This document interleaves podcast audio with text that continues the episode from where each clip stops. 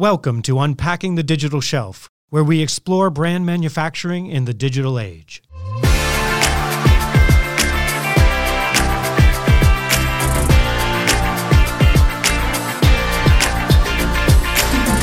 Hi, everyone. Peter Crosby, Executive Director of the Digital Shelf Institute here. Often, two of the tallest, roundest silos at manufacturers separate brand marketers from digital marketers. But we know to win on the digital shelf, they can no longer be telling different stories. The brand experience needs to be infused into every interaction, every channel along the buyer's journey. And the scrappiness and accountability of channel marketers needs to inform the brand side. How do you break down these silos? We are honored to have our first official guest on this podcast be an executive who has been there and done that. Sona Shah, VP of, listen for it, marketing and digital at Bosch Power Tools. Rob Gonzalez, co founder and CMO at Salsify, and I peppered him with questions about that. Here's that conversation. So, Sonesh, you've been at Dremel and Bosch for well over a decade, and, and I have one very important question for you based on that, the years of experience. How handy are you?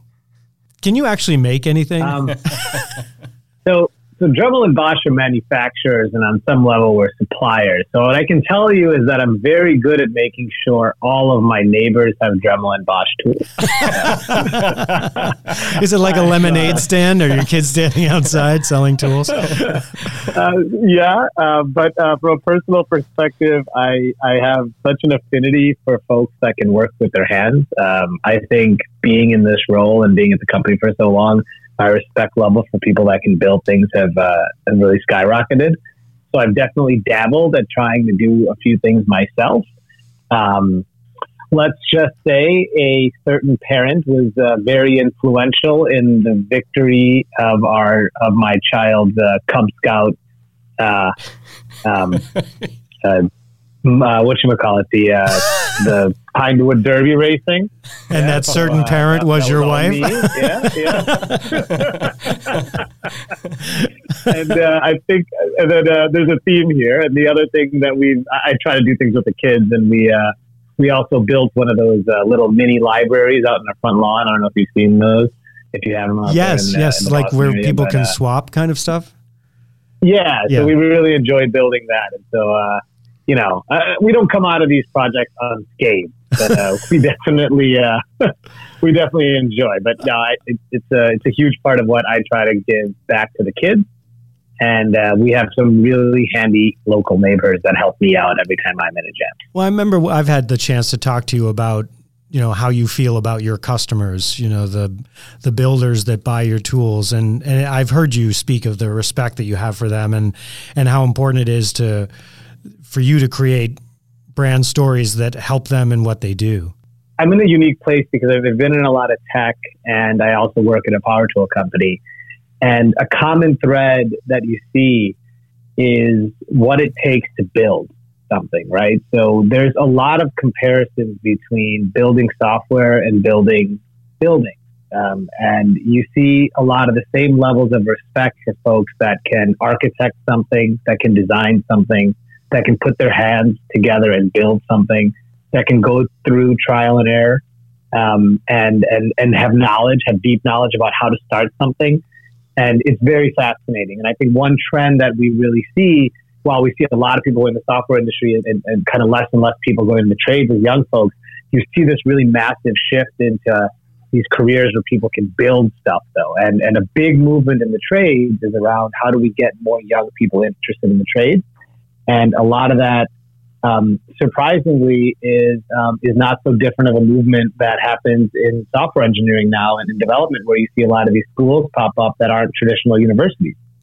And um, it's the same idea of trade school and uh, and and and vocational internships. And uh, I think it's really picking back up. And you can make a great career as a, as a tradesperson the same way you can make be a great career as a, as a software developer. So it's an interesting way that both worlds are coming together for me. Yeah, and both both worlds are actually, in the sense that they're building something out of complex parts, they're really similar. They're, I remember when I was uh, first studying computer science in the late '90s, one of my favorite essays was comparing and contrasting building a major bridge in a city to a software engineering project and all the things that those two things had in common. And in, in these days, you see coders, whether it's in Boston or New York or San Francisco or Chicago or where, wherever they're located, people that program tend to also be very handy. They also tend to work with their hands in their spare time as much as possible. So the two worlds, two worlds are uh, actually a lot tighter aligned than I think most people appreciate.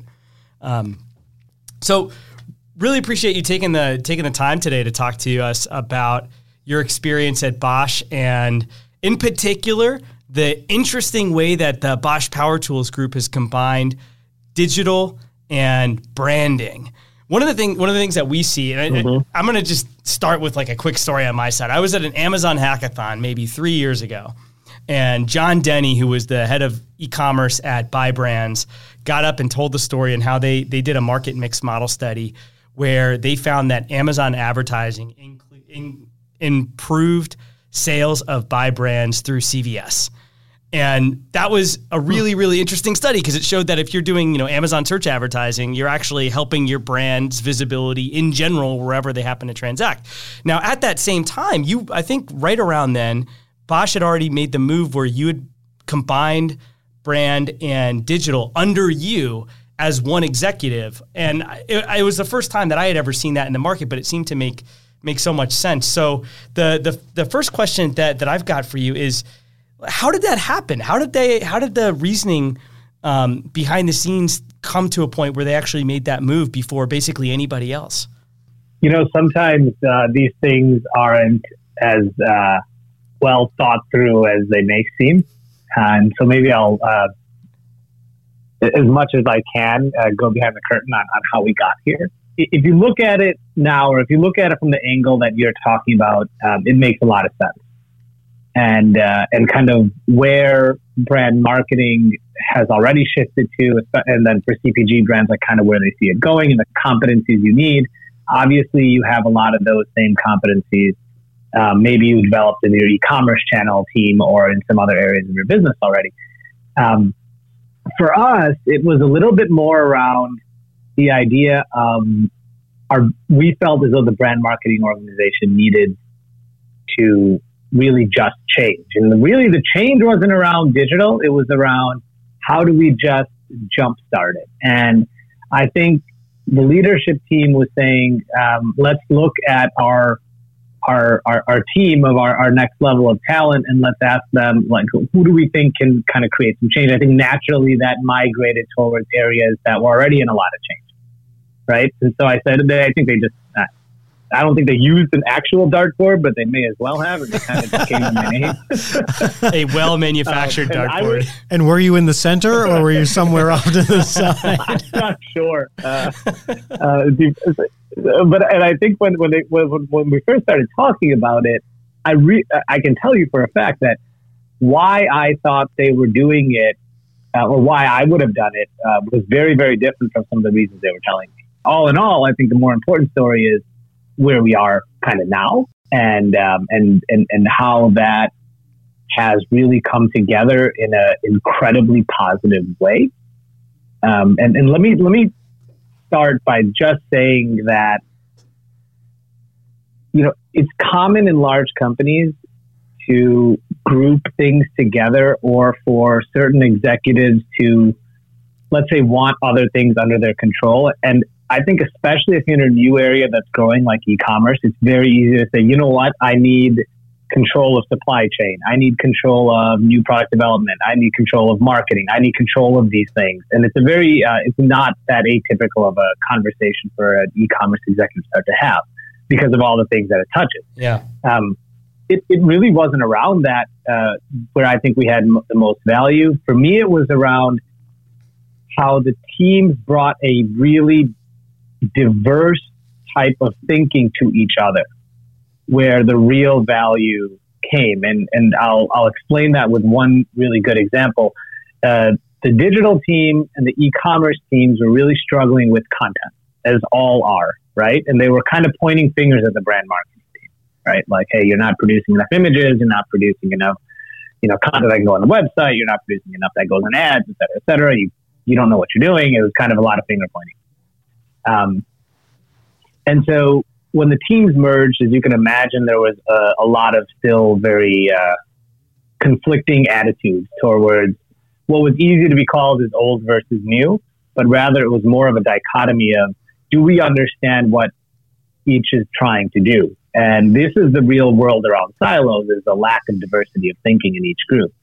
So what what you started to find was conversations that would happen and a natural progression for brand marketers to start to think about digital channels as their main channels. And for the e-commerce teams to start looking at all the content that was being created. Uh, so here's a great example. In the beginning, it was a lot about make me content for an e-commerce page, make me content for an email. And now you have brand marketers challenging some of the digital folks saying, hey, why wouldn't you put influencer content on a product page? They're like, huh. Yeah. Right. So uh, it's really neat to see the divergence of how diversity of thought actually created culture versus me saying I need to own these things and I'm going to start architecting what needs to go where.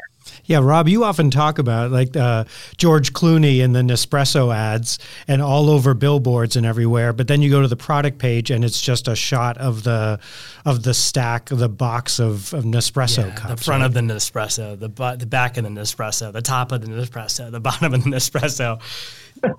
um, Where's George Clooney? It. Yeah, George. Everyone wants to see George. oh my gosh! And that's that. That's so nice. That that totally makes sense. So the I hadn't thought about it like that. So if I'm if I'm putting my shoes myself in the shoes of a typical e-commerce uh, owner, like a like a the Amazon rep or the Home HomeDepot.com rep or whatever at one at uh, at a manufacturer. I'm I'm mostly focused on listing management most of the time. I'm mostly focused on, on getting my products up and getting them accurate, and that's that's kind of it most of the tools that are out there that the retailers provide don't really help you with conversion optimization. So it's not like you're sitting there and trying to tweak for what's the best possible image and, and things like that.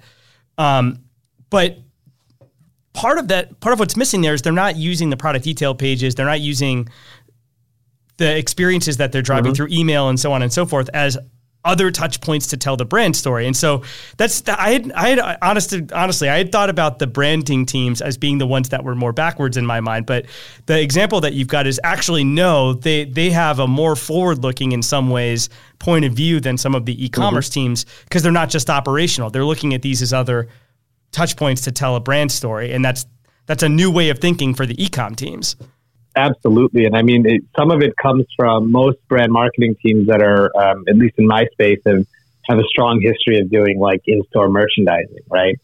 And that in store, like getting, getting them to understand that this is just another piece of in store merchandising, you start to see like the wheels turning in their head. Like, oh, yeah, it's another touch point, but it's my most dynamic touch point because I can not just do it for um, once a year, and it doesn't cost me two thousand stores and all this metal and um, and you know fairly traditional signage that I can't change ever. And and once you get kind of the brand team thinking about the opportunity of a new touch point, it and and a lot of it is also like that I think comes from top down. So I, I will take credit for stuff like that and say that has to come from the top down sometimes. Is to push both teams to think about the other side in a way that they may not have recognized it. But I think once you open eyes to that, like a lot of the natural uh, world just starts happening. And, and that's really neat. And, but then you have a different layer of problem is, you know, you have retailers that may not be ready for some of that, right? And, and, and trying to, follow an Amazon's lead versus trying to chart their own path per se um, is something that we see quite often. And and who, when are you willing to kind of take different types of content and put it out there, and how are you going to do that? Those are great questions to challenge retailers with because they're also hungry for new ideas as well. So we get we get to kind of bring that then to that level. Yeah, and there's so many different points of integration that I think with a lot of companies don't happen. One of the ones that you just mentioned is really interesting is the the in store uh, merchandising experiences and, and the online merchandising experiences and how do you how do you connect those things and which do you even prioritize in terms of spending money? Um, it, for a lot of companies right now, that's a big conversation. I know the P&G CMO a couple weeks ago was on stage saying advertising is dead, you know, and they want to be they want to be spending less money on advertising and and more money in um, experiences related to the product, um, post sale and and so on and so forth. Have you seen, without giving exact numbers, have you seen a shift in the way that the teams think about and prioritize?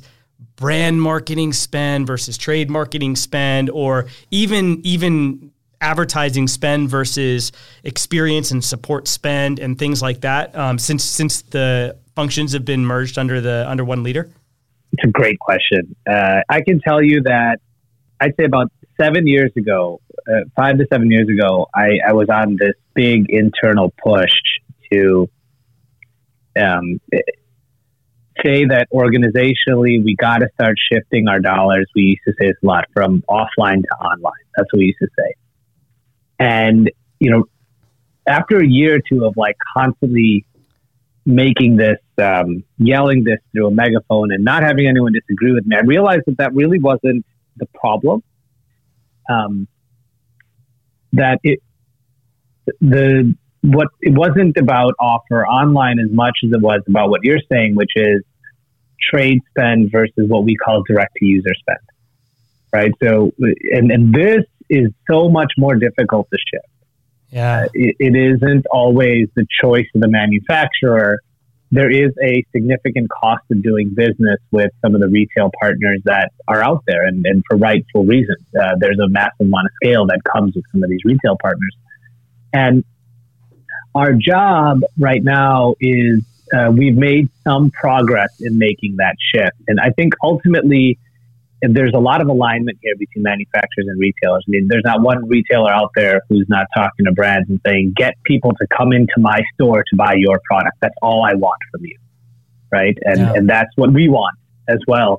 And the question is, what's the best way to allocate those funds? Is it to maximize trade spend or is it to maximize your own marketing vehicles to have that happen, right? And to build your brand. And, and, the, and that mix that you talk about is such an important question for every um, budget owner in this space because if you have full control of that, your job is to really allocate those resources properly. Now, a little bit of insight in terms of how we're thinking about this is we're very fortunate to be executing marketing um, in today's day and age because we can create a lot of authentic and organic content um, without spending a ton of money. And we also have the vehicles by which to get that to our users, right? We're not happy with the size of our audience. That's direct, but we think that that it's grown in a, such a significant way. And I'm talking about channels like social. I'm talking about channels like web and email, things that we own and things that we can engage in. And our job right now is to build so much creativity and engagement on that channel. Um, and by default, what happens there is we we show I don't want to call, I don't want to be so naive as call it return on investment. we show a high level of engagement and excitement around the brand. And then we can use various metrics to understand what's happening with that in terms of is, do we see a lift over here? Do we see a lift over there? And at least in one example over the last year, that's given us enough momentum to go back to a retail partner and talk about how to best allocate the mix together. And in what in, in that particular case, we took some of those dollars and we shifted it back to our own budget when we were doing direct versus giving it to the retail partner and traditional tradesmen. So big victory for us. The the net outcome was positive for the retailer as well, but it um, it wasn't the easiest. Uh, it would not have worked if I just went in and said, "Hey, we want to make this shift." Yeah, in in particular, I got to imagine right now with all the focus on Amazon's advertising engine and the margin that it mm-hmm. gives Amazon to play with in particular, um, that that's a hard conversation to have with any, any, retailer. I mean, what Walmart, all these guys are trying mm-hmm. to, to ramp up their online advertising so that they can capture more of the uh, the margin coming out of coming out of um, their their supply base. Um, so it's actually it's it's also interesting the the the investment in the direct relationships. We we there was um in Boston there was an investor event about a year ago that was hosted by Underscore, and there was a panel of three manufacturing CMOs um, on the uh, as, as one of the events during the day. Um, that was that was in the in the main stage, and they were asked the question: if you could spend on any one project, if you could drop anything that you're doing and just do one thing, what's the one thing that, that you would do? And every single one of them said something to do with CRM. Every single one of them said, mm-hmm. we need to own the relationship with the customer directly as much as we possibly can because the data is so important. Whereas in the past, you know, it, it was just like a side gig for them. You know, you always sold, you sold through Walmart mm-hmm. or Home Depot or Lowe's or whomever, and you didn't, you had limited direct relationships with the end user. Um, and so you guys, you guys are very much taking at least a part of that approach seriously, where you, where it sounds like you're investing in deeply in a couple specific channels where you're directly engaging with the end users of Bosch products and trying to build those relationships and, whatnot. Are, how are you um, thinking about that investment as compared to more of the broad-based marketing campaigns on on uh, television or, or in national uh, retail distribution? So uh, we we prioritize that as, let's say, it's our number one priority from an energy perspective. If I could break down our marketing team from an energy perspective, yeah, right? That's an interesting budgetary. Is that right. a line item? Yeah, it may not be our number one. Yeah, it may not be our number one from a budget perspective. Uh, and and so let me let me give you some uh, insight to that. So, you know, at a high level, my team is broken down into um, this direct to user and um, and and via customers, right? There's a lot more to it, but let's just say those are the two main areas where my team operates. And you could break that down into folks that work in a CRM and work with users and work with customers as trade spend, right? It's another way to look at it. Yeah. Um, while my money may be more in trade spend, my people are all more on the user yeah. And and it goes back to something I was saying around the opportunity to create content, the opportunity to create organic content, the opportunity to listen to users, to respond to users. That's the big change I think that digital has given marketing teams is we know so much more now as long as we're willing to put content out directly to them. And content to me isn't just obviously a, picture of a tool, right? We're talking, um, you know, we get to be on job sites with the Bosch brand all day long right? And and the Dremel brand has such an opportunity all the time with makers to really engage from a project perspective as well. And so channels like social, and things like Instagram, are just phenomenally important to our industry. Um, but we feel like that becomes the core of not only how we put information and content out there, but also how we learn more about what it is people want. It must also be a differentiator for you. It, you know, I'm sure in a world of private brands and a lot of competition, those relationships you're creating are, I would imagine, are loyalty. Is that is that what you're seeing? We um, we we really believe so. Now the challenge with this is that it's very um, when you know, you can dig yourself into a like for those in any kind of social media world, like you can dig yourself into these really strange worlds where all you're hearing is people that love you, right? I mean, the algorithms are real. Yeah. And so uh, one of the things that we worry about also is that as we um, put ourselves out there, like then we tend to be in this echo chamber of positivity around Bosch, and so we have to also step out of it and make sure that we're trying to see the world um, as maybe a, a non Bosch person would see it as well. but absolutely, yes, we do see it as a huge opportunity, and and and we've seen a, a real return on being able to brand build the channel. And and how you know what what can you tell us about how you are able to incorporate the data coming back, the learnings, the language that you you hear being used about your products do they do, do those learnings make their way back onto the other side of your team? Does it get sort of fed back into what you're saying on retailer channels? Uh, yeah, absolutely. Um, so I'll give you, uh, I can't give you specific uh, sure. from an example perspective. I can give you a high level example. I think that uh, you and the, the audience would easily understand. Um, you know, it's not uncommon that uh, the, the single day deal concept is, is, is a fairly large one. And um, across retailers, right? Like everyone tries to do their their version of deal of the day. And uh, we, at first, it was never really asked of us that we kind of promote deals outside of the channels that our retailers already have. And then we started doing it organically a little bit. And to a T, every retailer talks about the volume that comes from our channel um, and how they can measure that.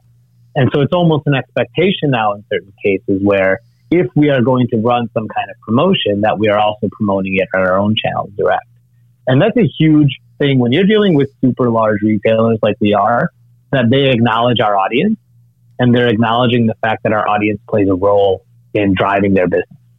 And that's a very, I would not have been able to say that 10 years ago uh, by any great means. And all I would have had at my disposal was television um, and running some kind of random analysis to show that my television ad created value at the retail partner. One of the things that's got to be hard, though, if I'm thinking about Bosch specifically, but I, this applies to a lot of big companies. I mean, Bosch is you know, getting pretty close to 100 billion dollars in revenue. I mean, it's just a, it's just a massive company. You guys have several audiences that are pretty distinct. Like Dremel as a brand is really targeted at the makers, but then you've got a lot of pro products that are targeted at contractors and they speak different languages they hang out in different places they're working in different projects. I got to imagine that the there are little clusters of folks in the social media sphere that aggregate. Are there they've got to be different groups right? So does yeah. when, when you when you're allocating energy there you've got to somehow allocate it across different audiences right? So do, do you think about those as different branding exercises entirely, mm-hmm. or or yeah, I mean, absolutely. We we separate our brand marketing teams by brand very deeply. Um, so while the the Bosch brand team um, definitely has some level of collaboration with the Dremel brand team, they, they operate um, holistically and holistically independently. They may use some of the same toolkits. They may have some areas that are shared, but um, there is zero times when a marketer who is um, trying to target our professional is also going on and logging into Dremel's Instagram account. They are 100% separate. And, and that's for good purpose. I mean, we expect our marketers to be really, really in tune with users. And we expect them to be um, listening, engaging, and fundamentally understanding uh, not only the issues, but the lingo, the conversation, and what it is that on the Bosch side, at least, what, what, what pros are looking to do when they're on various um, touch points. And it, we have to know that. And we don't really want to have shared teams doing that across brands or even, um, you know, a more relevant question for us, uh, at least uh, like on the Bosch side, is that you have folks that will, um, let's say, you know, the advanced DIYer, we'll call them, or someone who works out of their garage or woodworker, right? But generally someone who's independent and buys their own tool. You know, versus someone, um, you know, a, a, construction company who's building a 75 story building in, in downtown Boston. It's a very different type of purchase behavior, a very different type of engagement with the brand it's a B2B sale versus a B2C sale in many ways. And so that's really an area that we're learning now. How do we want to separate the brand activities between how we go to market with, uh, with construction company users and then also with the independent users? That makes a ton of sense. I mean, when I, if I think about effective marketing, this is, I mean, this is, this is just like a truism that everyone's saying these days. So not not great insight coming here, but the more personal and specific a message can be, the the more it's going to land.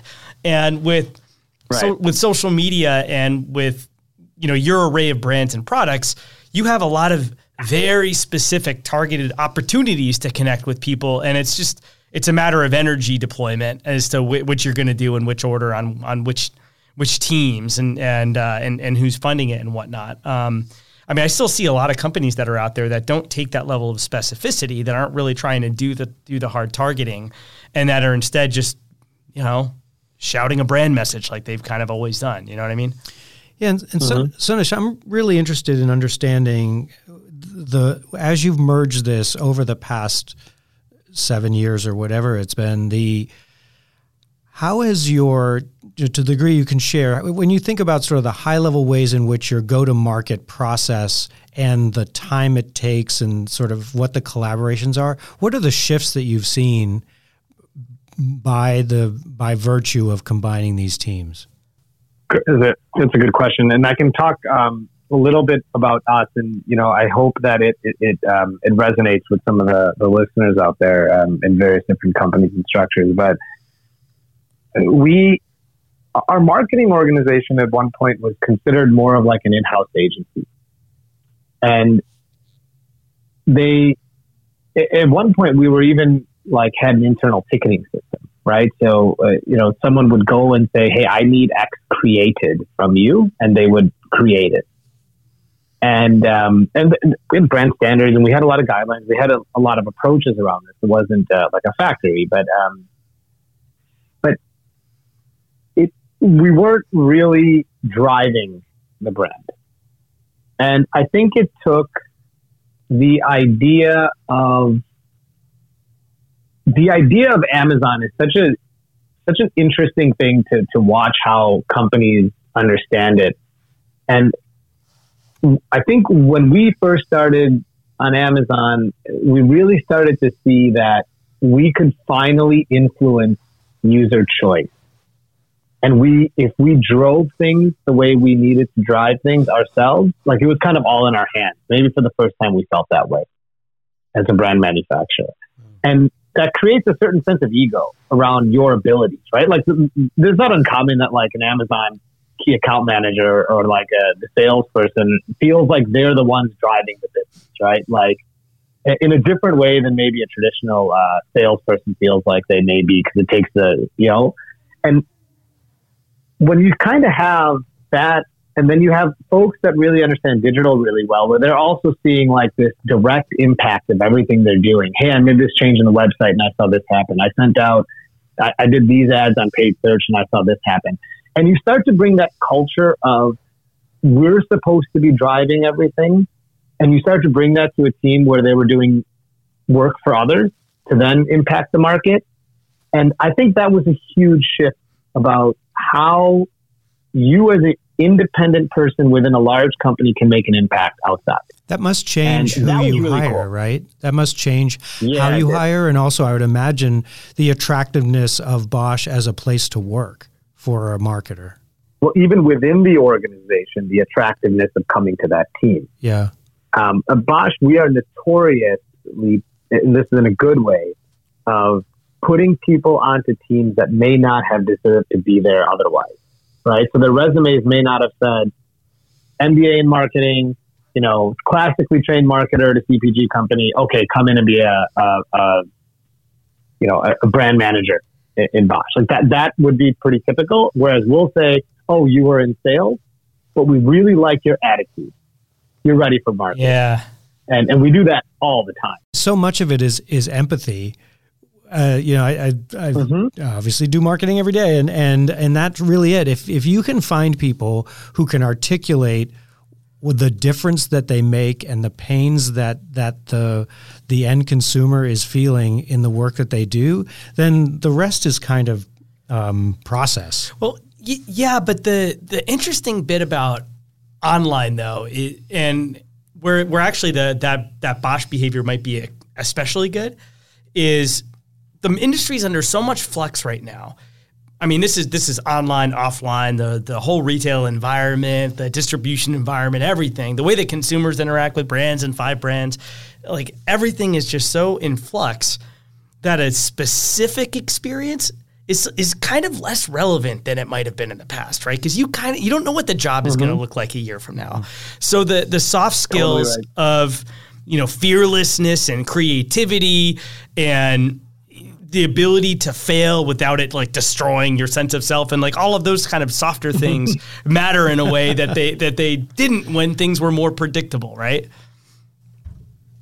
And we learned a lot of that from watching companies like yours, to be honest with you guys. Like we, we see that ability in so many startups where you can bring people in with various backgrounds and they all have a certain level of you know the the attitude they share the values they share are so common that they can work together regardless and they're willing to accept someone else's idea even though they may not be classically trained in that way.